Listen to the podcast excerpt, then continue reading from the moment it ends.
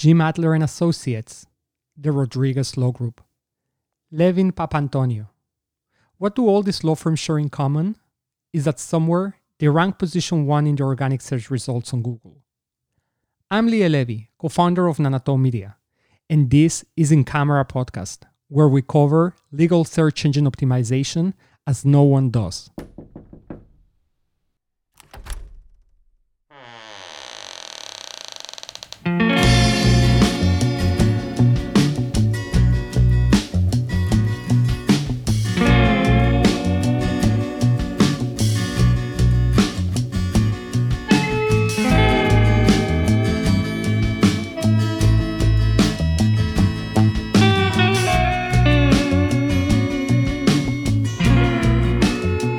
Welcome to In Camera Private Legal Marketing Conversations. I'm, as always, delighted to introduce Grace. Grace, how are you today? Good. How are you, Liel? I'm doing great. Grace, and I'm super excited because we're about to have our first conversation on our second season, and it's going to be about on site SEO. And for this special occasion, we are uh, having as a guest someone who I think's done a great, great, great, great job in helping law firms actually succeed in SEO as a whole. And so, with that being said, Grace, let me introduce Mariano Rodriguez, who is co founder and SEO expert at LawRank. Okay. And for those of you who have uh, heard of LawRank, well, you know that they're an amazing legal marketing agency. But for those who don't, it's very simple. They founded this agency with one goal in mind to get attorneys on Google's first page. And so, Grace, uh, where can our listeners find more about uh, LawRank?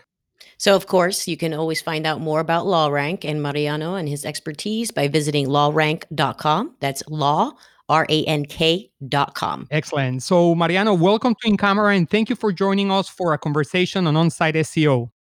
Liel Grace, thank you so much for having me. I really appreciate it. It's great to be here. Excellent, Mariano. We're so glad to have you here. And Mariano, I must say, like, I have to ask because you have a very unique story, right? You went to UCLA School of Law but then ended up founding a legal marketing agency. How did that happen? Well, it's it's a really funny story. So the way it happened is a lot of times this stuff happens with family. So my brother was a he went to Georgetown Law and he was a DA in Riverside County for many years.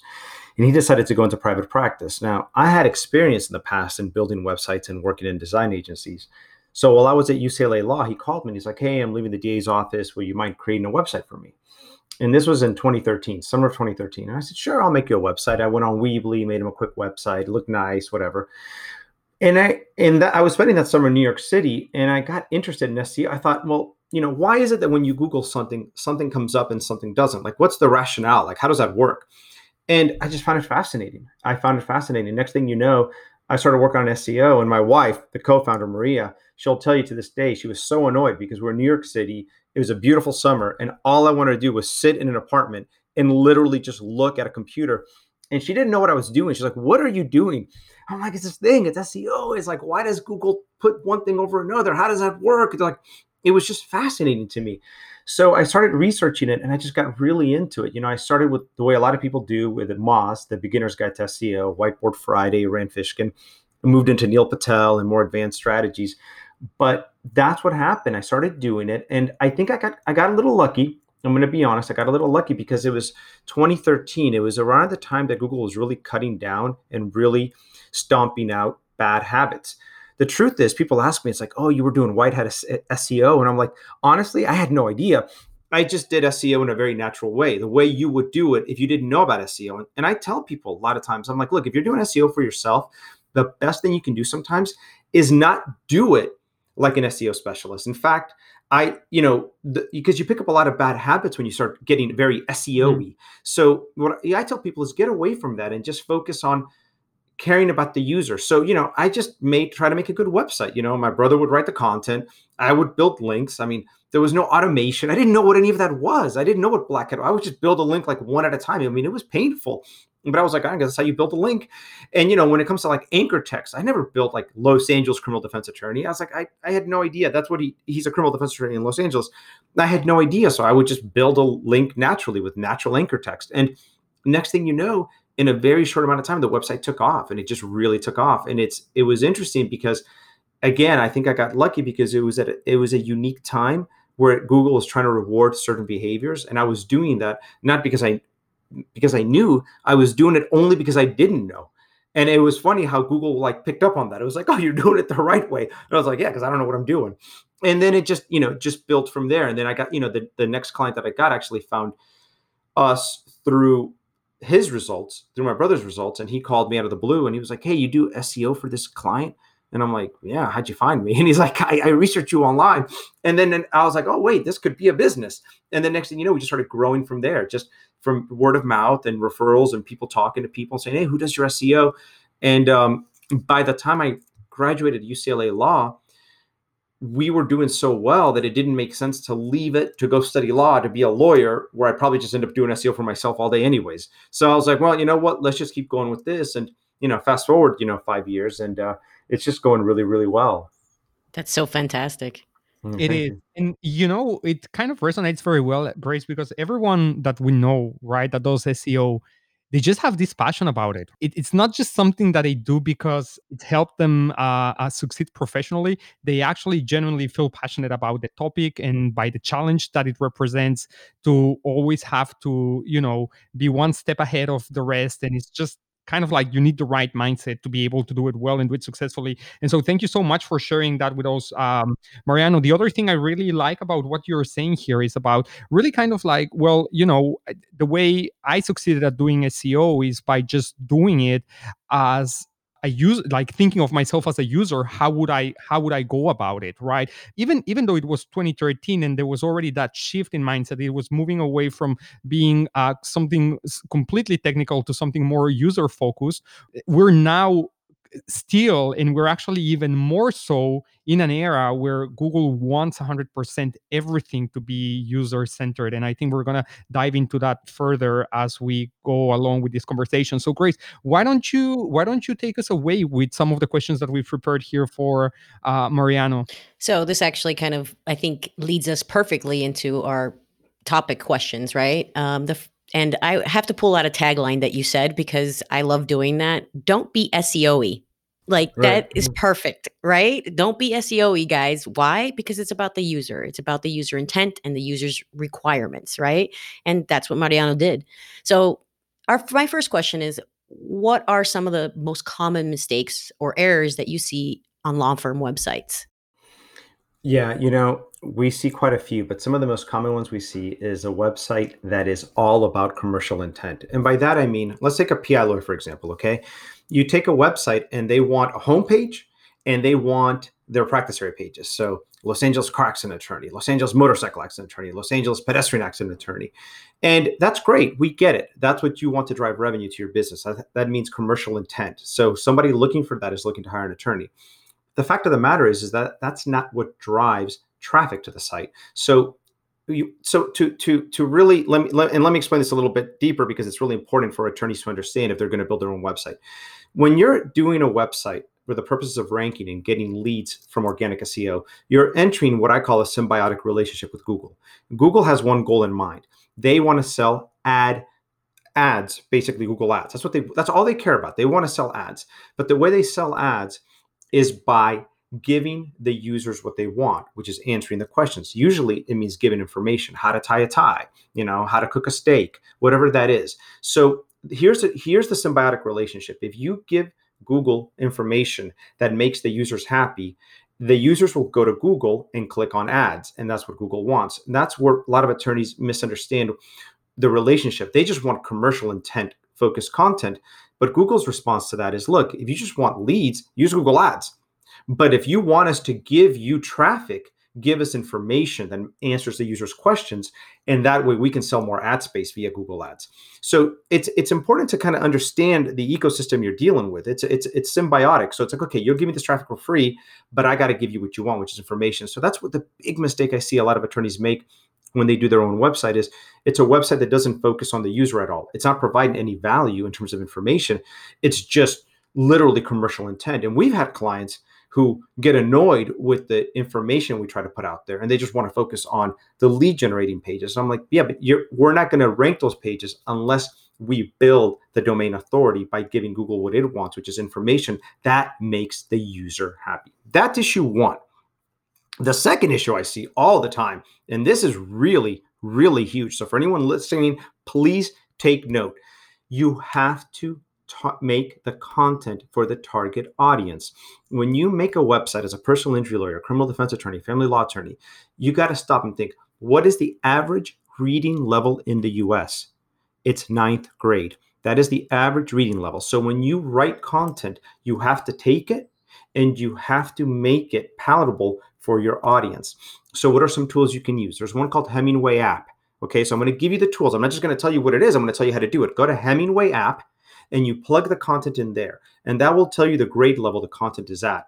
If it's not ninth or 10th grade, it's too complicated. I mean, we had an attorney write this amazing guide about criminal defense. He sent it to us. We plugged into Hemingway. It was grade 15. So you would have to be like a junior in college to understand this. And we told him, we said, look, who is this for? Is this for your peers? Is this for the judge? If it is, great. Let's wait for them to get accused of a crime and they'll call you. But if it's for the masses, they're never going to read it and Google's not going to promote it. Why? Because even if Google ranks it well, users are going to go to it.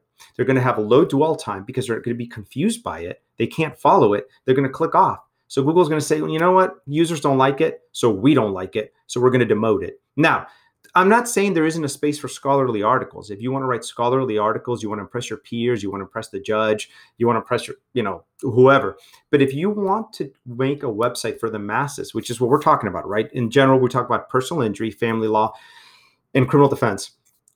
In general, there's also bankruptcy, immigration, but still, it's the same idea. You want to make sure the content is written for the target audience, and the target audience is reading it about grade nine, grade 10, especially when you talk about legal concepts those are two huge mistakes. The third one we see, there's just so many. I mean, I could go on for hours about this, but the third one we see is people don't read online, they scan. When you write content, you have to break it down. You have to, you know, a paragraph in a book is about five sentences. A paragraph online should be no more than two, three sentences max you really got to break it up a lot and use a lot of headings. Why? Because we all do that, right? When we go, when I, I just the other night, I was Googling how to do something and I just scanned quickly to get to what I wanted. I didn't want to read the whole thing. I wanted to get what I wanted and I wanted to move on with my life. So you got to break up the content. You got to, and then that, the, the, the other component to readability is the length of the sentence. One thing, one mistake we see a lot attorneys will write, publish on their website, you should if you want to know how many characters should be in a sentence it's about 70 and these things are very technical but they really matter. Because i see websites where the, the sentence runs from one end of the screen to the other and i'm like i can't follow this. Like i need a ruler to like put it so i can follow along because they make it impossible. So these are things that if you look at a well-designed website it'll be part of it but it's something that even if you make your own website you've got to look at this because you want to make it user friendly you know? Just just focus on that. The next mistake we see is just keyword stuffing just jamming in the keyword over and over and over like that just doesn't work. It's a horrible experience you know? When people ask me what should it be like? I tell them simple be wikipedia. Look at wikipedia. Every page they write they could care less about seo they just make it a good experience. The next mistake we see no interlinking you got to interlink. That's the whole point of the internet. It's all linked. You know, so people write these long articles, especially attorneys, and they they reference things, and it's like, well, where did you get that from? And they're like, well, you know, this. It's like, well, yeah, link to it. You've got to link to it. You know, you would never turn in a motion to the court without citing the cases. You always cite when you, as an attorney, when you submit a motion to the court. It's the same concept. It's a citation. Google links to Google is citation, and Larry Page and Sergey Brin they built this whole model off the idea of a good college paper is cited and peer reviewed. That's a citation. So they said, well, what's a citation on the internet? It's a link. That's the whole idea behind links. It's a citation. It's a vote in favor of your project. So you want to link to others that are high quality, and you always want to link your sources, um, and you want to link in your site back to other pages that are relevant. Right? It should all it should all connect. You know. Um, so those are some of the top, top, top mistakes we see. I mean, there's so many mistakes, but those are some of the top ones that I think an attorney could easily control who's interested in doing their own site, right? Um, I guess the other mistake we see a lot, and this is more big picture, but it's this, okay? Let's say you're a Los Angeles car accident attorney. Well, if you're going to do a page on Los Angeles car accident attorney, you've got to start by researching what's already there. We're dealing with sophisticated markets. This isn't 2000 and you know where like Google's still trying to figure it all out. Google has a lot of data now. They know what works and what doesn't. So one of the mistakes I see a lot is that people will do attorneys will do an article And I'm like, but did you research the market before doing this? And they're like, no, I just wrote an article. It's like, well, no, you got to understand what's already ranking, right? And then once you know that, you got to do it better.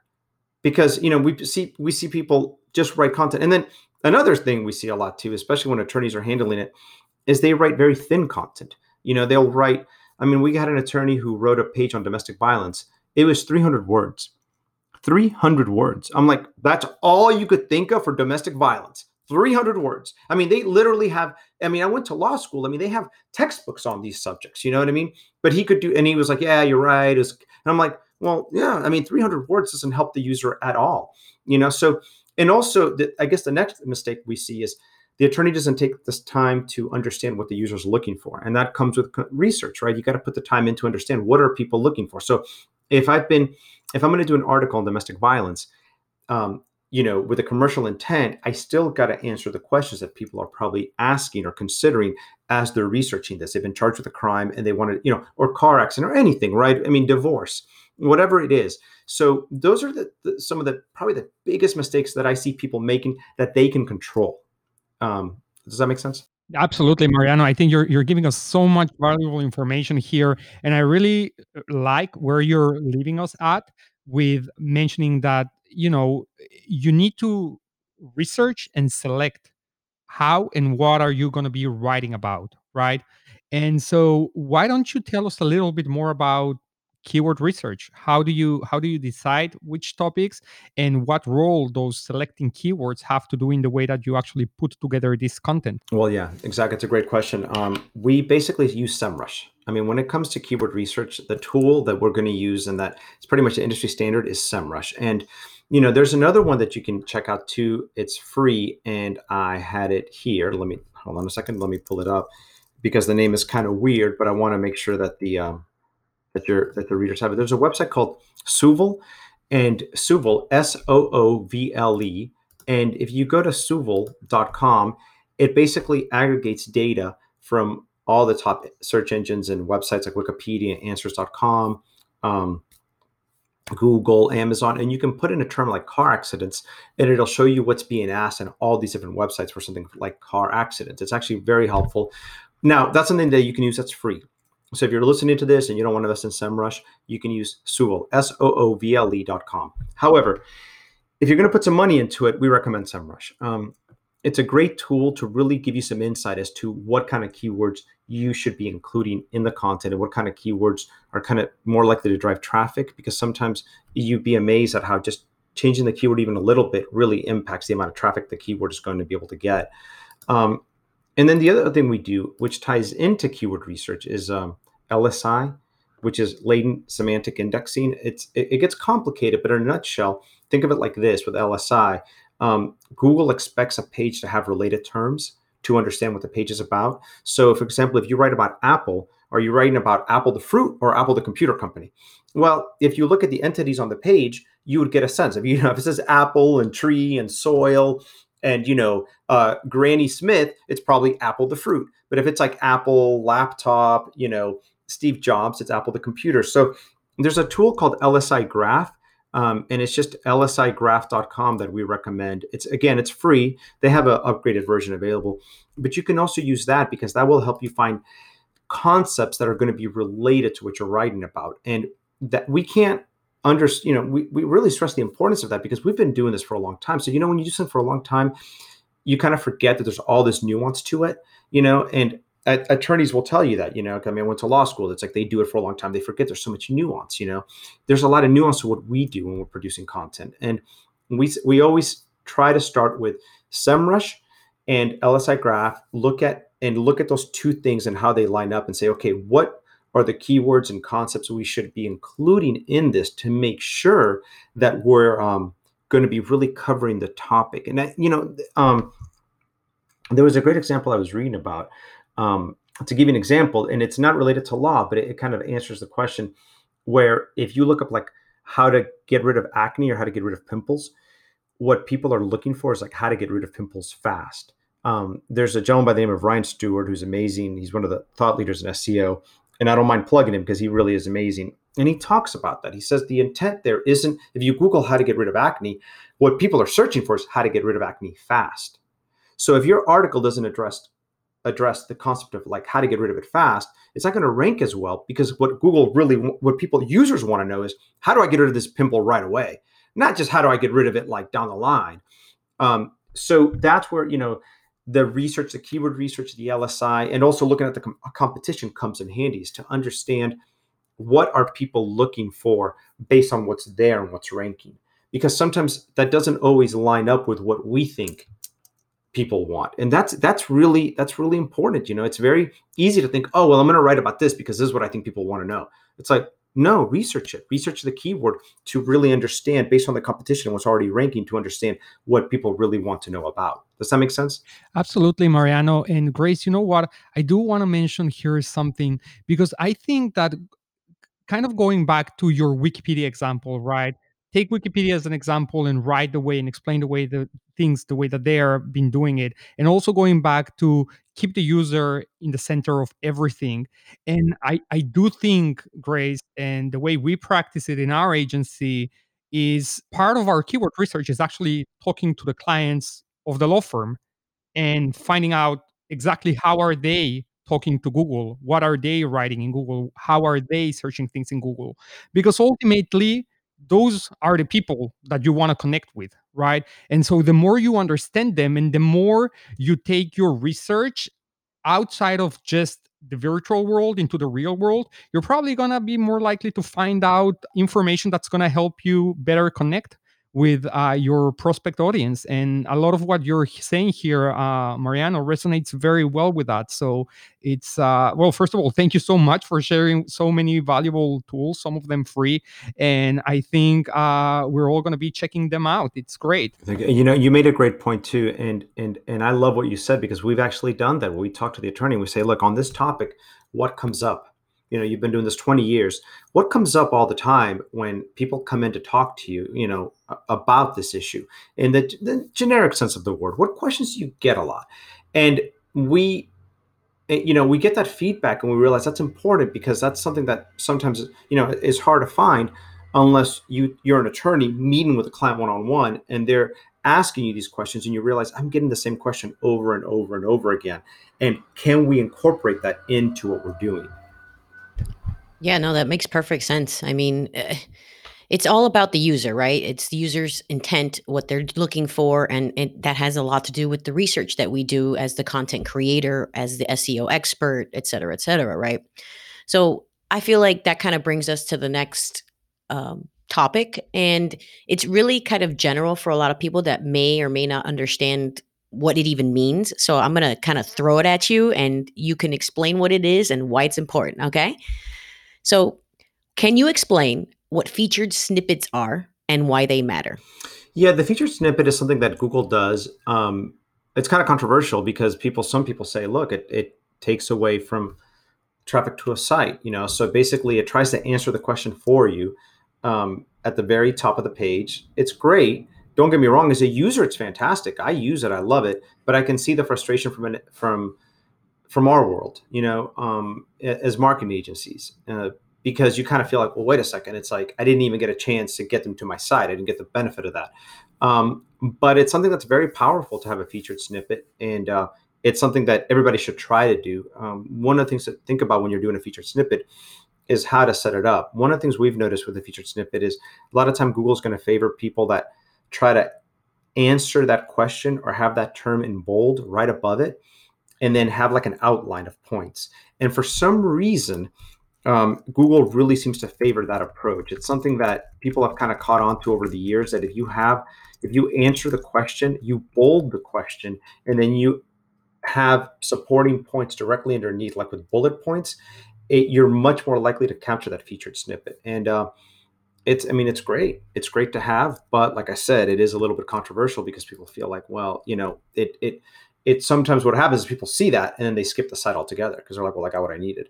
Um, but Mariano, you said it at the beginning of the conversation. Google's goal is to sell ads, and the longer they keep them on the search results page, the better for them. They're they're not leaving their ecosystem, right? And so I think that's one of the a little bit unspoken trends is that every every time more so we're gonna see Google allowing users to complete more and more and more transactions from the search results page uh, rather than directing to website but what i what i do think that you're saying there that it's very valuable is that most of times your feature snippet's going to show up but it'll also link to your site right?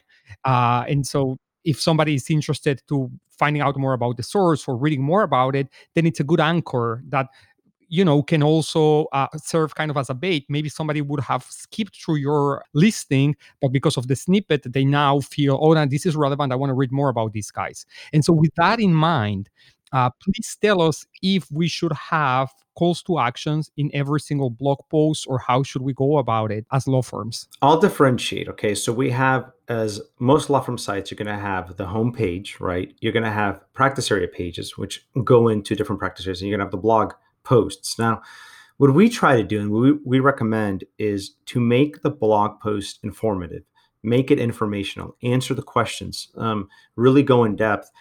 And there's nothing wrong with having call to action on blog posts, but what we found is that if you just create a great experience for the user in the blog post and you really answer the question, you write, it's well written, it's well spaced out, it's easy to scan, they'll go, they'll take the next step. You can have the call to action, but to me, if the information's great, well laid out, easy to read, easy to follow, it gets them excited about you. And then like they go to the about us and they go to your homepage and they want to call. You know, we absolutely encourage the call to action in the practice area pages, right? Those are pages where there's a commercial intent already, you know, domestic violence lawyer, you know, car accident lawyer. But on the blog posts, you can do it. We're not saying don't do it. We're just saying, remember, what is the intent of the blog? Usually with a blog, you're thinking about developing content that answers questions. It doesn't have a, a direct commercial intent. It's a secondary purpose. It's really informational intent, and it's about growing the site. It's about growing the traffic. It's about growing the authority of the project. So you can do it, but again, be careful because I kind of feel like if I'm looking for information and you hit me with a lot of advertisement, it's a little bit of a turnoff. Um, as a user, personally, as a user, you know, I'm not saying don't have it, but just try to tone it down depending on what page you're targeting. Now, if it's the home page, go crazy. I mean, you know, the homepage is usually like, you know, our brand, who we are, call us, we're amazing. Look at all these awards, you know, all the money we won. But when I'm reading a blog post about a topic, you know, like how long do I have to sue after a car accident? You know, you talk about statute of limitation, then you're hitting me with call me now, call me now, call me now. And, you know, we've seen this, you know, we see it with attorney sites. We see it sometimes with our writers when they first start with us. And, they don't really understand how to write for this audience so they get really seo and they you know every other paragraph is like and we can help you. Call us now free consultation. It's like okay take it easy take it easy. They get it. You know what i mean? Like just you know. So um yeah this you know the, the call to actions we call the ctas are great but just be you know really be careful as to where you're using them and think about when if, if a user's on that page what are they doing at that moment? You know and if it's more informational based maybe tone it down a little bit. Thank you so much for differentiating that and giving us a little bit of an orientation here as to what belongs where. So that's great. Grace what's what's next here? So let's get into um, what i like to nerd out on and i think all three of us do the technical optimization stuff. Yay. So my first question on the technical optimization of on-site seo is about site architecture. Okay. So, can you maybe explain just a little bit about site architecture and why it's important?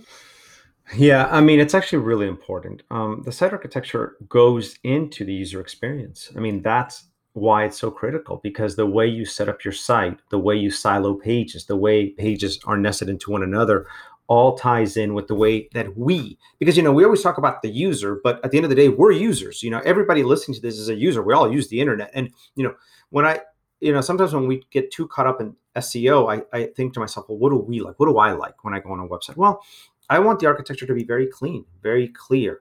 I want it to kind of help me in my navigation process and everything to kind of be together and that's one of the things that you know we say when we talk about site architecture what we typically try to do is we think about it like okay we got the home page right? That's the hub. And then around the hub we're going to have the practice area pages the contact us page you know the the media page. And then we're going to have a blog and the blog is going to be kind of a separate hub with ca- clearly defined categories. And our rationale for that is just to have everything very clear like you know where you are in the site at all times there's no confusion. A very clean, very simple URL structure because this goes into site architecture, right? This goes in, and this also goes into it. It goes into SEO, but it also goes into user experience. You know, have keywords and have words in the URL that make sense. So you always know where you are on the website. You're not lost. And I don't know if that's ever happened to you guys. You're on a website and you're like lost. You're like, where am I on the site? Or even worse, you're trying to find a page you were on, but you can't get back to it logically. Like, like how do I get back to that page? I, where's that page I was on? You know, you're going to your browser history. Well, that's what the the real gist of site architecture is to kind of, you know, make a site that would make sense for the user. And if it makes sense for the user, what's going to happen is they're going to stay on the site longer. You know, like when I'm on Wikipedia, I don't know if it's ever happened you. Go on Wikipedia, you start researching one thing. Next thing you know, you're on a completely different topic. It's been like seven hours. The sun went down. You know, I got to feed the kids. It's like whoa, whoa, I gotta I gotta you know, and that's because it's well made. Everything is connected. The architecture is very clean, very easily laid out. Everything is interlinked. So there's a lot of nuance to site architecture, but what we typically say is just you've got to make it with the user in mind. You got to make it with yourself in mind. So you got to, you know, forget about SEO. Just you know, really think, okay, I got to have, you know, I got the homepage. I had to have the practice areas siloed in a way that makes sense, so it's all tied together. You know, if I'm going to have blogs, I want to have a blog that area siloed off so that it all makes sense. Um, and just really keep it uh, clear and easy to use. If you can have practice area pages, how do those pages tie into one another? You know, one thing that we always tell attorneys if they're going to do it for themselves is to say, look, if you're going to have a practice area page, like a like a topic like let, us let's talk about for criminal defense attorneys like theft crimes. Well, theft crimes is a broad topic, right? It's going to have a lot of subtopics, right? Petty theft, shoplifting, you know, um, you know, burglary, robbery, and then how do you silo those pages underneath the main page, right? Um, same thing for car accidents. If you're a car accident attorney, you're a PI lawyer, you're going to have car accidents, but then you're going to have a bunch of pages under that to support the main page. So you can have the hub and the spokes. So what would go under that? You know, car accident statistics. Um, how long do you have to sue? Um, all these concepts. So site architecture really boils down to understanding how you know it, it, it really requires you to kind of take a, take a second not even a second but take some time to think about what you're trying to do. You know if you're a pi lawyer how are you going to set up criminal defense attorney family law and really lay it out so that when you're on the site you always know where you are and utilizing breadcrumbs so you can always go back to where you were. And the, the thing is with breadcrumbs is that they don't work right typically if you don't set up the silo correctly to begin with, right? Because the breadcrumbs are going to follow the silo you set up. So if your silo, you know, one for example, I'll give you an example of one thing we see a lot to simplify this a little bit, is we see flat sites. So it, it became this idea that like if everything's flat, it's all next to the homepage, it's better for SEO. Great. But for the user, it's very confusing if, if there's no, if you go to sites like Wikipedia or Amazon or whatever, you notice it's all siloed in a way that it's very easy to like go from point A to point Z and you know exactly how to get back that's to me when you know we talk about site architecture that's kind of what we're talking about is like how to set it up so that you can go from point a to point b to point c and go backwards you know? But if it's flat sometimes it's like well how do you know but and by flat i mean that like every page is like rolls right up to the homepage you know? And i've seen people do that but we don't we don't typically recommend that. We say you know try to section it off in a way that helps the user. Another thing about site architecture that we tell attorneys we see this mistake a lot. And i apologize if i'm going beyond the scope of the question but i think it's important to touch on this is adding dates to blog posts. You know we tell people look there's nothing wrong with adding dates. If your content is for example news driven the kind of content that's going to impact um, that's going to be impacted by the date if the date matters to the content right? So if you're going to do um, news articles or events or you know literally like something about your firm that is where the date is relevant but if that's not relevant, what you want to think about your site architecture, especially for the blog posts, is get rid of the dates because the dates really it's dating the content. So it's sending a signal to Google and to the user. Because if I'm looking for information as a user and I go to a blog post that has great info, but it's from like September of like 2012, right away I'm suspect. I'm like, eh, it's kind of old. I don't know if it's really relevant anymore. Let me find something newer. But really, the information that a lot of attorneys are putting out there is not dependent on the date. It's information that stands the test of time. So there's no there's no reason to date it. So that's another thing that we see a lot with site architecture, where it, you know, and that's you know, you got to get into the permalinks. So this is assuming you're using WordPress, but you've got to get into the permalinks and change the permalinks, which is a little bit more complicated. But it's worth the time and the investment to learn how to do it because it, it does pay off huge. Because if you're not doing content that the date matters, you want to make evergreen content. You know, and usually for attorneys, it's going to be evergreen, right? Um, so, so, those are some of the things we see at the very basic level of site architecture just taking the time to set it up having the silos having things roll up into it. Another great thing about having the proper site architecture it gives you so many opportunities to really expand not only the content but your geographical reach right? Because if you practice in a city one of the great one of the things that we recommend is say okay you practice in los angeles. But if you practice in los angeles there's so many small cities around los angeles that you could target with great content silos. So for example you could say, you know, personal injury lawyers. So you could say, well, I'm in LA, but let me target El Monte. And you say, oh, El Monte, what's that? It's a small city in LA, but it still has a couple hundred thousand people. That's the thing about LA. Every small city has a couple hundred thousand people. And then you create a silo for El Monte. You know, so you have the El Monte page with the car accident page and the pedestrian accident page and the wrongful death page. And all of a sudden, you start getting leads and calls out of El Monte because you created this amazing site. And the reason it works is because you created a silo, which works because you have the right site architecture. So it all ties back into how you set that infrastructure up, which allows you to grow the project beyond the original scope. Great, excellent. And just going back to uh, blog posts and dating them, right? Because if you are doing so, and one thing that I've seen a lot of people do, and it actually works very well, is uh, if you've created some great content, just update it. And with the update change uh, change change the dates to the most current revision that you've made on your content. I mean that's a lot of uh, great blog posts that have been existing forever. They just get updated every every so often and uh, they've been defending the ranking very well because of uh, that practice. That's actually really really good um, grace uh, where should we go next? I mean, these uh, these answers, Mariano, I must say, they're so rich and full of information that I think, uh, Grace, I'm already I already have two pages full of uh, notes for the takeaways. Oh, I know. Um, and he's actually answering a couple of the different sections in advance, which is great. So um, the next question I have it has to do with site architecture and technical optimization. It's how often do you think we should do technical optimizations? You know, do crawl the site to identify errors, things of that nature. Weekly. Um, weekly. weekly, yeah. I mean, we we we use Ahrefs. So full disclosure, we love Ahrefs for this. Um, there's also um, Screaming Frog, um, which allows you to put in the URL. Now, Screaming Frog for people listening that want to do their own SEO, don't want to spend a lot of money, that's free. Ahrefs is a paid service. But with Ahrefs, you put it in and it's going to give you the most important things that you need to fix. 301 errors, 404 errors, especially 404 errors. I mean, we just talked to somebody the other day and their website had, you know, 50 404 errors on a website of yeah uh, right. I mean i mean i mean it was like whoa like oh like what happened? Like did somebody i mean did, you know did somebody hate you? Did somebody do this to you? Because because remember a, a 404 error is basically to a user basically just says i don't care about my website i mean that's how i feel when i'm on a website and i see a 404 error. It's like somebody saying ah, i don't care. And it's like no it's like clean this up you know and it's an awful experience. It's an awful signal to google and it basically what it tells google is hey i don't really keep up with my site so if you don't keep up with the site, Google's not going to want to send users there. Remember, that's what it's all about, right? Google has to build trust with you and say, hey, okay, I'll send users to you because you provide good info. If people like your site, it's easy to navigate. If you don't do that, Google's going to be like, well, I don't want to send people to your house anymore because they're going to get there and you know they're going to see like, you know, I mean, the house is messy. There's like, you know,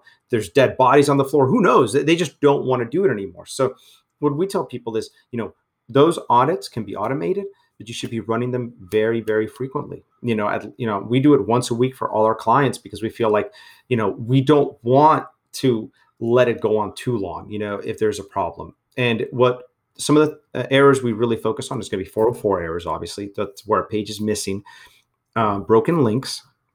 Because again that really ties into the user experience. I think we've all experienced that. We're on a website we read something that's great it answers the question perfectly and it's got a link to the resource or to where they got the information from and we click on it ah, broken link. So it's like, well, there goes our research, right? It's very frustrating for the user. Um, you know, 301 errors, they're important. I mean, they're not as critical, but it's still something that there's no, you know, a 301 error basically sends latency because you click on it and then it takes you somewhere and it's got to redirect you. And that latency is not good for the user experience. So it's good to fix those as well. Um, those are some of the more important ones that we would say, you know, you really got to keep on top of and to look at on a regular basis. Um, obviously, missing meta descriptions very easy. It happens all the time. You know, you upload content, you forget, or you got someone on your team doing it, they forget. Meta descriptions are important. You know, it kind of gives the user a preview of what the content is about and why they should go on it or not. Um, title tags. I mean, we see that missing title tags. I mean, it's catastrophic, right? To have missing title tags. Um, sometimes, you know, the WordPress theme you're working with, or sometimes whatever theme you're working with doesn't include uh, the H tag properly. You know, the H tags are critical. You know, we've seen a page that was missing an H tag go from like the third page literally to the first page overnight just because we put in the H1 tag because it wasn't there. So they th- th- those things really do matter. So what we tell people is use Screaming Frog. It's free. It'll I think it'll crawl up to 200 pages for free, and usually that should be enough. If not, go to Ahrefs. I think it's the cheapest account is 80 bucks a month. It's well worth it. I mean, I, mean, Ahrefs is that one tool that I can't live without. If I didn't have Ahrefs, I would just quit. I'd just be like, I'm done. I'm out of business because Ahrefs to me is something that people ask me how how often do you use it? It's multiple times every single day. I mean, it is the one go-to tool for me. I love everything about Ahrefs. So, you know, they got this great site audit tool. It automates it for you. It gives you the errors. It tells you where to go to fix it. So it's kind of a no-brainer. Thank you so much for that uh, very thorough guide as to what to be looking out whenever you're uh, searching for technical optimizations to be performed on your website. That's uh, really cool. And with that, um, Mariano, can you um, explain a little bit what's structured data, right? It's become such a hot topic over the past uh, few years. And so, why should we care about it and how should we implement it? Well, structured data is great. I mean, it gives Google insight into your site. It, it helps it understand the information, right? And there's a lot of benefits too, like the feed, like the the review snippet. You see the stars all the time at the bottom of the page. Um, but it also helps for local SEO, right? The local the local schema. Actually, attorneys should be using the attorney schema. Um, is the one that we recommend. But at the end of the day, you're just structuring the data for Google and saying, "Here you go, Google. Here's the data," and it gives them, you know, more insight. Now, is it, you know, what do we always tell people is it huge? Not necessarily. Here's what we tell people. Okay, when we're talking about the legal sector, we're talking about a game of inches. Okay, that's the truth. The truth is that when you're talking about SEO for attorneys, it's a game of inches because everybody on the first page, you know, usually has done everything right. So it really boils down to doing it right and then doing it better. So to us, legal schema or just schema structured data in general is um, is something that is foundational. We do it because everyone's doing it, um, and because there's such little margin for error in our world we say, you know, we want to make sure we get all these basics. And quite frankly, you know, with WordPress, it's so easy to do, right? I mean, there's so many plugins for structured data that there's no reason to not do it. Now, when you get into more advanced structured data, in terms of the website, right? The website can have structured data in terms of the content uh, that that's a little bit more complicated. Usually, that you'll need a developer for that, but a lot of times the themes you get come with that already built in, right? So that's not that hard. But when we're talking about like schema for local SEO, you definitely want to get that in there. Um, you know, and again, is it is it make or break? No, but at the end of the day, you want to have it because everyone else that's ranking well will. And what I tell people is again, research the competition, see what kind of schema they're using. You right, you go to Google is it a Google structured data testing tool? You can Google that and it'll give you the testing tool. You can plug in the top competitors and you can see how they're doing their structured data. And you can just copy and paste it from there and just tweak it. I mean, there's no copyright on structured data. So what we always tell people is, you know, look, at the end of the day, if you're looking to do this yourself, start with the people ranking, start with the top three, four, five competitors and see how they're doing their structured data. Usually what you see, there's a pattern it, the people at the top are all kind of doing the same thing, right? And that's why they're at the top. So they're all kind of look, they're all looking at each other. They're all keeping an eye on each other. So use that to, to not, and I'm saying this, I apologize to not overcomplicate structured data because I think people hear structured data and they panic and they're like, oh my God, that's way too technical. It doesn't have to be that technical. I mean, it is technical, but we can make it less technical by just looking at what the competitors are doing, using Google, copying and pasting. And if you have WordPress, use the right plugin. When there's so many for structured data and and they will literally guide you and tell you like what to fill in so that it'll populate correctly on your site. Love it. It's uh, such a good take on structured data. That's awesome. I mean it, the structured data the back end is such a huge part of what the user experience is going to be. And so that actually brings us perfectly to the next topic right? The user experience and speed. So how important is speed it's a controversial topic. You know, um, there's people that say it's critical. Some people say they've tested, they they haven't seen results that really indicate that speed is critical. We what we believe is that speed is one of those sort of RankBrain big factors that kind of tie into the overall user experience that Google's going to look at. Um, you know, obviously Google has flat out said the two key components are content and links. They've said that. Um, you know, one of the engineers years ago in an interview with Rand Fishkin from Moz just flat out said it. Speed matters. Uh, you know, our take on speed is simple. It's that because we're playing in a game where the competition is so tight and google a lot of times i think has to decide between websites that are so similar you know there's such there's such nuance between the two sites you took you look at any hyper competitive market for like personal injury and you look at the top two or three sites you know, you're going to see that all the errors are fixed. You're going to see great content. You're going to see great links. You're going to see so many similarities. So to me, our attitude on speed is simple: is you're making a better user experience. So that in the aggregate, maybe in a week or two, it won't matter, but in the aggregate, you're making a better site for human beings. And and you know the way Google's going to measure this, right, with dwell time, you know, people going to your site, people visiting, people going to different pages at the end of the day, if you focus on these little things, even though it might not be huge, it's going to matter. Now, there's let me there's a caveat to site speed which I want to address, and there's a, a URL you can use. Let me give you guys the URL um, for your users. It's uh it's web page. So you go to webpagetest.org and you enter the URL. That's going to give you what's called time to first byte. So TTFB supposedly that will help rankings if you lower the time to first byte. Now, before anybody panics, there's nothing you have to do that technical. You just have to get good hosting. One of the, the hosting that we use for our clients is WordPress Engine. Um, we love WordPress Engine. Some people love SiteGround. Uh, some people love Flywheel, but we love WordPress Engine. And WordPress Engine, you know, we recommend you get the CDN, the Content Delivery Network. Um, the, it's an extra, I think, ten bucks a month. But the the thing that supposedly does actually impact rankings or can impact ranking is the TTFB, time to first byte, which is the time it takes the user to get the first byte of data from your website. And that should be three tenths of a second. I mean, it should be very, very fast. But again, there's nothing you really have to do to worry about that. Just go to webpagetest.org, check out your site, and if you have a bad TTFB, consider moving your site to a different hosting. It's worth it. Um, you know, because at the end of the day, if you're trying to compete in the legal SEO space, these things are small, but they add up in the aggregate. Um, and look, let's be honest, nobody likes a, a, slow site. I mean, it's just, I mean, at the end of the day, nobody likes a slow site. So I don't think you got to get crazy with it. I think you should try to make a nice site. I think you should add images to your content.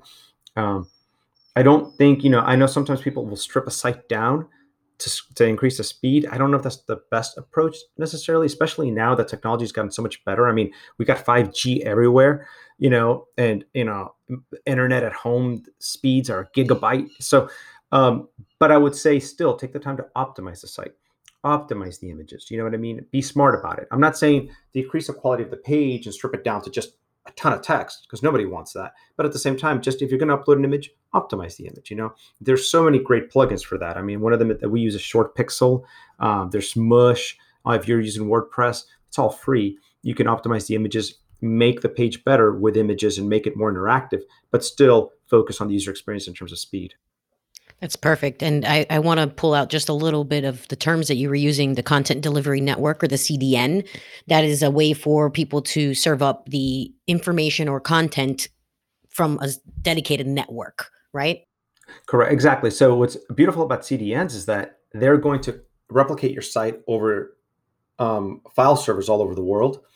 And when somebody goes to your site, it's going to serve them the site from the place closest to them and that'll make a difference that will make a difference i mean you know if you're an attorney you're probably practicing locally so but still it's a smart thing to have you know and it really at this point from a cost perspective i mean we're talking about maybe 10 bucks a month it's kind of a no-brainer yeah it definitely is so I think we you covered quite a bit about how important, you know, the UX is for on-site SEO. So I want to ask you specifically about heat maps. And can you give me a little bit of information on heat maps because I know I've seen them. I see dots and shows you where people are on your website and certain things like that. But can you give me just a little bit about it and, you know, do you use heat maps? Where can I look for heat maps? Things like that. Absolutely. So there's two um, providers that we recommend that we worked with in the past. There's Crazy Egg, which is owned by Neil Patel, who's kind of the, you know, people call him the godfather of SEO. I mean, the guy's really well known in the SEO world. Um, if you want to get into SEO, if you're an attorney, um, look up Neil Patel. Just read everything he's ever written. It's worth it, I promise. Uh, the second thing we use is called Hotjar. Hotjar is a little bit more involved. Um, I think it's a paid service. I don't know if they offer a free service, but um, it's uh, it's great because not only do they do heat maps, they do video recording. So they'll record how users are interacting with your page. Here's what we tell people about heat maps. It gets kind of technical. Um, heat maps are really good for landing pages, in our opinion, to understand how people are interacting with a commercial intent page, especially if you're running PPC. Uh, for organic SEO, I think heat maps are good because they're going to give you insight into how far down on the page people are getting. And what we found consistently is that people rarely make it past halfway down, which is important for an attorney to keep in mind if they're going to do their own website to make sure you front load what matters. You know, a lot of times we want to save the best for last. Don't do that. They're never going to see it. They're not going to get there. You know, the average attention span now on the internet is like five seconds or something ridiculous. It's probably even less than that now with like TikTok and all this stuff. So, you know, what we tell people is whatever you want them to know, tell them up front. Because if you don't hook them right away, they're not going to make it to the bottom. And even if you hook them, they probably still won't make it to the bottom because at the end of the day, that's just not how we operate online. So heat maps come in handy to kind of help us understand how users are interacting. Now, where heat maps can be really important is if people aren't making it down past like the fold, like the first one. I mean, in other words, if you have a situation where the map is really hot right at top and then it gets like ice cold right away, because that's how heat maps work. It shows you, uh, it goes from red to blue that's kind of a little bit of a red flag. I mean, users should be scrolling a little bit. You know, I know this is big fear of scrolling, but you want to look at the heat maps and ask yourself, okay, how far down on the page are my users getting? Uh, and if it's not far at all, that's a little bit of a red flag. I mean, you want to make sure they're scrolling a little bit. I mean, they, there should be some hook or some reason for them to kind of want to keep going. If they're not moving at all, that's a red flag. Um, and again, you know, our advice to people and the way we try to make our websites is lead with the most important things first and assume they won't scroll. Or if they do scroll, it's going to be very little, you know, and you got to hook them right away. Um, and that's where we say a heat map really comes in handy. No, most definitely. And I appreciate the thorough explanation because I know I've seen them and sometimes you're like, okay, what does that really mean? And but you gave perfect information on if you these are flags that we need to look for if we see the heat maps are showing us above the fold or in the top half or top third of the content rather. So let's move on to essentially our last two topics and uh, this one is about measuring results, okay? So in your opinion, how do you feel law firms measure results for their SEO investment? How should they do it? It's such it's such an important question. I mean, it's really because that's really what it all boils down to, right? Um, what we always tell people is we want the attorney to have the tools to always be able to look at certain things. So what we have for our clients is we have an agency analytics dashboard for them that has all the um, relevant components to their project. Okay. Uh, number two, we provide what's called ProRank Tracker. And this is something that you can get for yourself if you're an attorney. You want to track your rankings in an easy place. Pro Rank Tracker is a great tool. I think it's, you know, it's not free, but it's worth the investment. But what we tell people to look at a couple things, okay? You know, look at your rankings for the commercial intent keywords. You know, look at that because that's going to give you insight into um, your ability to capture the kind of leads that you're looking for. Number one, you got to look at the traffic. You know, I know some people say, "Oh, but traffic is, you know, it's BS. It can be fake. It can be this. It can be that." Well, of course. I mean, you know, I mean, if you got a marketing company that is like sending you fake traffic to spike that number, then, I mean, you hired the wrong company. I mean, I don't know what to tell you. I mean, go into your Google Analytics then and look at the source of the traffic. I mean, any website that has taken off in traffic is going to have international traffic. There's no way around that. But at the end of the day, the bulk of your traffic should be coming in from your, kind of your local area because most attorneys practice locally. I mean, there's exceptions, right? If you're mass torts, you're practicing nationwide, but most attorneys are practicing locally, or at least that silo. Let's say you're a huge firm like Morgan and Morgan that uh, practicing all over the country. The silo for you know Philadelphia should be mainly Philadelphia. Does that make sense?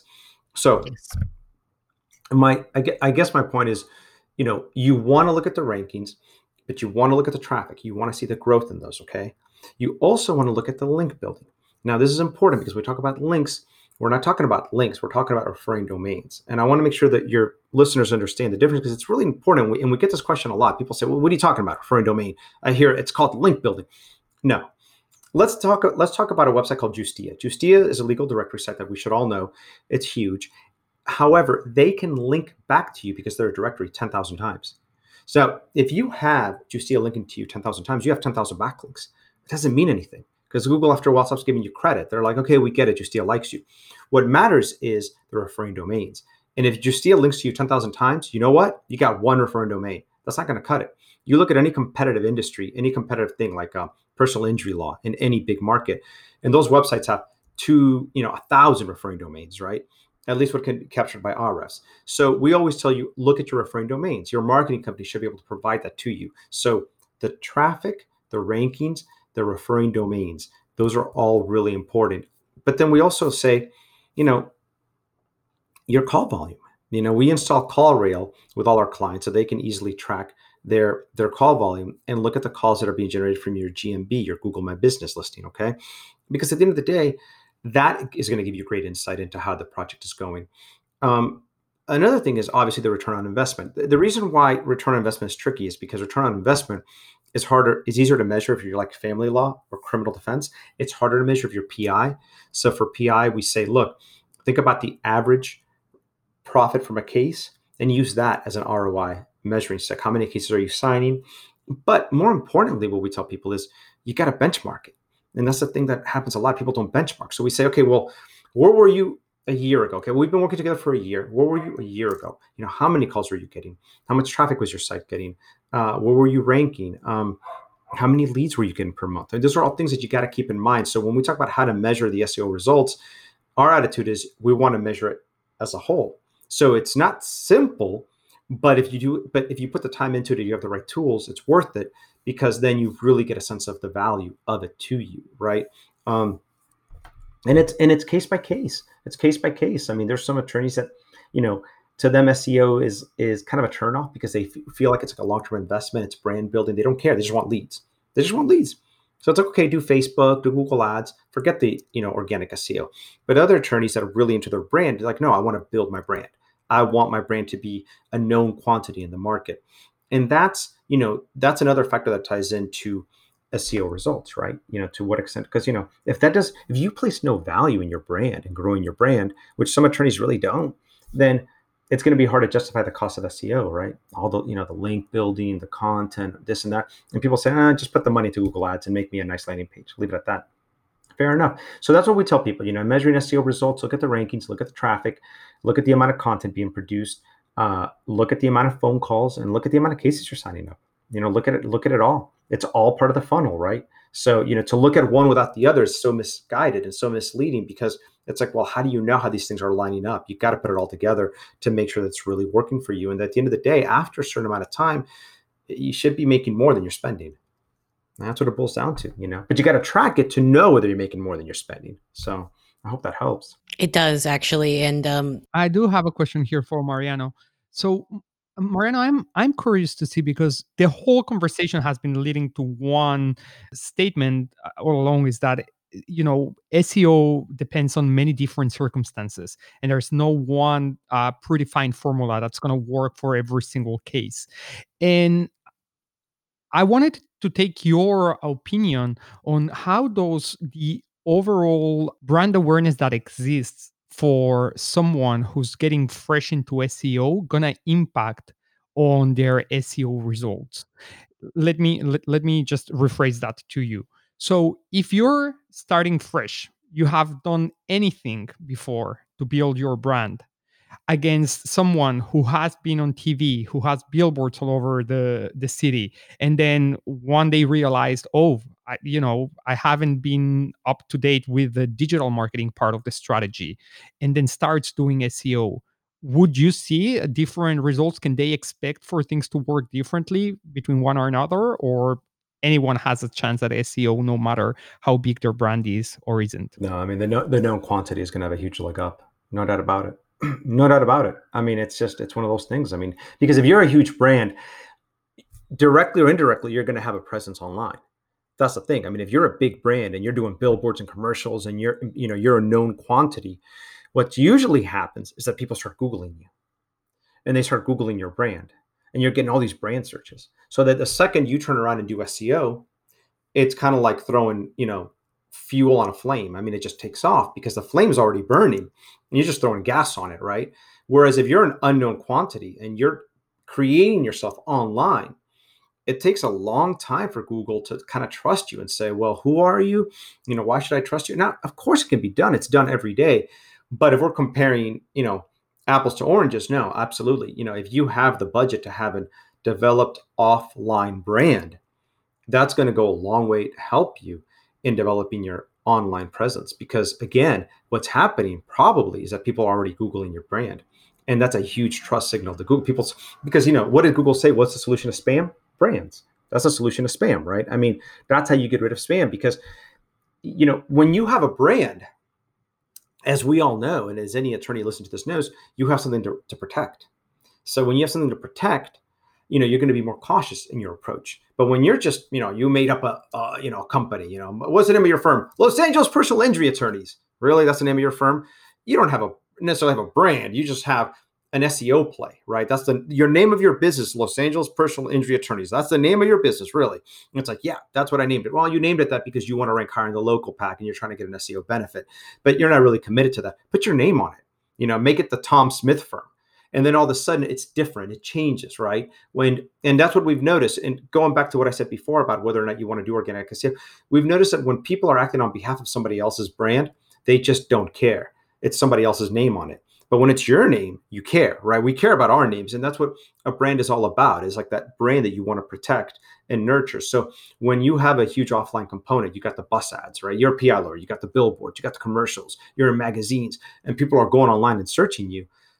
Yeah, I mean, Google says, hey, you know, you're you're a known quantity. Now your SEO's coming up, and you're doing all these things on the SEO side. Well, hey, you know, we trust you. Let's rank you well let's put you out there in front of viewers because they're already looking for you anyway. So our position is this is going to make the user happy. Let's put you out there. And I, I, believe it also ties into entity association. You know, they can associate one with the other very easily, right? So if, if the brand is already there and then you start doing this, um, the SEO in conjunction with it, it's very easy for them to line it up and with a, a high degree of confidence say, this this means this. The Smith firm means personal injury lawyer in, you know, I don't know, uh, you know, uh, Dallas, Texas. So then they just line it up, and then boom, it, it takes off. Fantastic. Excellent. Thank you so much. Yeah. Thank you. Thank you for answering that. That's awesome. So I think we can wrap it up now. Um, you gave quite a bit of really great information.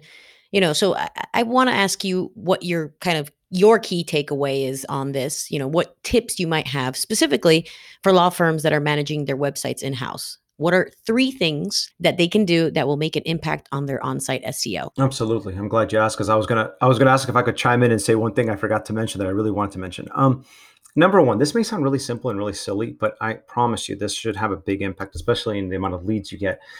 Um, focus on your about us page. You know, the second mo- the second page that's most trafficked after whatever page they land on is your about us page. Now, you know, the reason I, I specify is because if they're landing on your about us page, they were probably already looking for you. So that's different.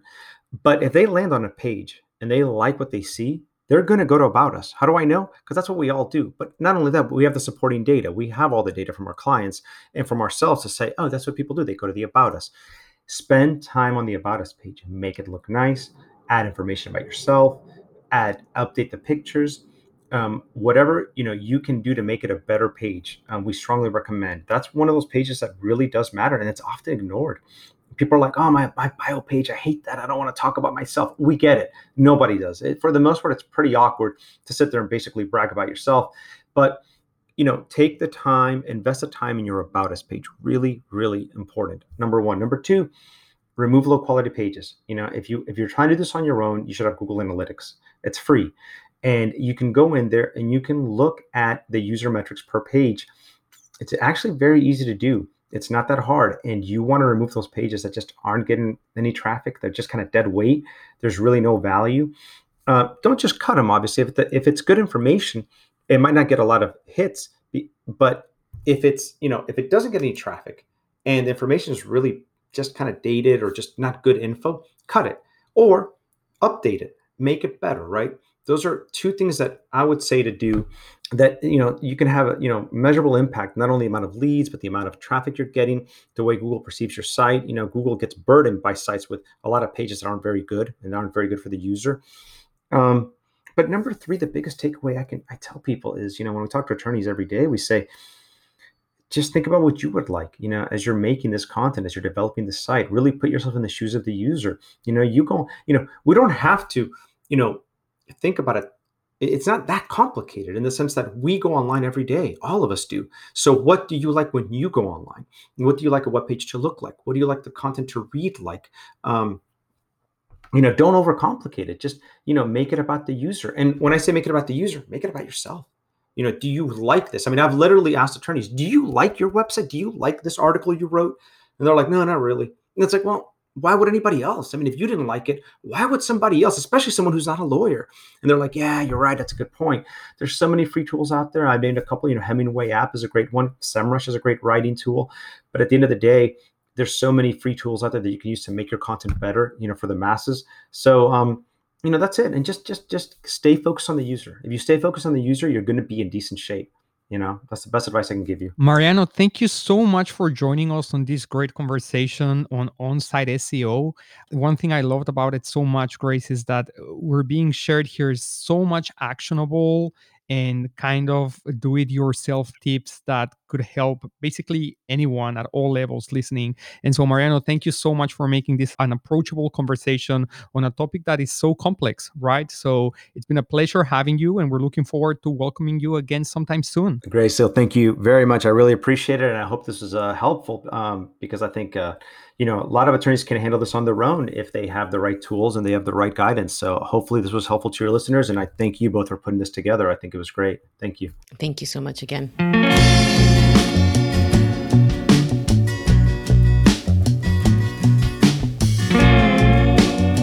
Grace, what a great conversation with Mariano, right? That was so awesome. I think it was great because the entire conversation felt like a list of actionable takeaways. There was so much value there and so many tips uh, that it's a little bit hard now to boil it down to two or three main takeaways. What do you think? Especially because he gave us three takeaways already. So now we're going to give you guys almost 10. it's awesome. It makes me very happy, especially because you and I both got to kind of geek out a little with him on all this stuff. It was great. Grace, yes. And so let me start with what I think it was one of the most obvious ones, and it got mentioned throughout the conversation so many times, is the biggest one of them all. Keep your users in mind. Everything you do comes down to what's going to matter for them. How are they going to experience it? How are they going to be looking for information? And I want to pick your brain. What do you think about that? So, you know, I think you and I have probably mentioned this a lot of times throughout all of our conversations. It's all about the user, right? Google does everything for the user. And your website also needs to be for the user. Why? Because you have to think about yourself, even, right? Look inward. When you go to a website, when you go to a page, when you go to Google to search for something, doesn't it kind of piss you off a little bit if it's the wrong content being served up? If it's not truly personalized to you, you have to think about it the same exact way as a law firm. I mean, you think about it as yourself, as the user. What kind of experience do you want for you? What kind of experience are you providing to your prospective clients, to your even your current clients? right? How many times have we talked about the experience for the user? Uh, absolutely, Grace. And one thing I really liked about um, the way uh, Mariano presented Google back to us, it's the place where people get when they want to find answers to their questions. And so make sure that your content is written in a way that you're constantly answering questions, right? And another thing is uh, you want to be conversational in the way that you answer the questions. So uh, leave all that legal jargon uh, uh out of the picture, okay? Uh, there are no law students.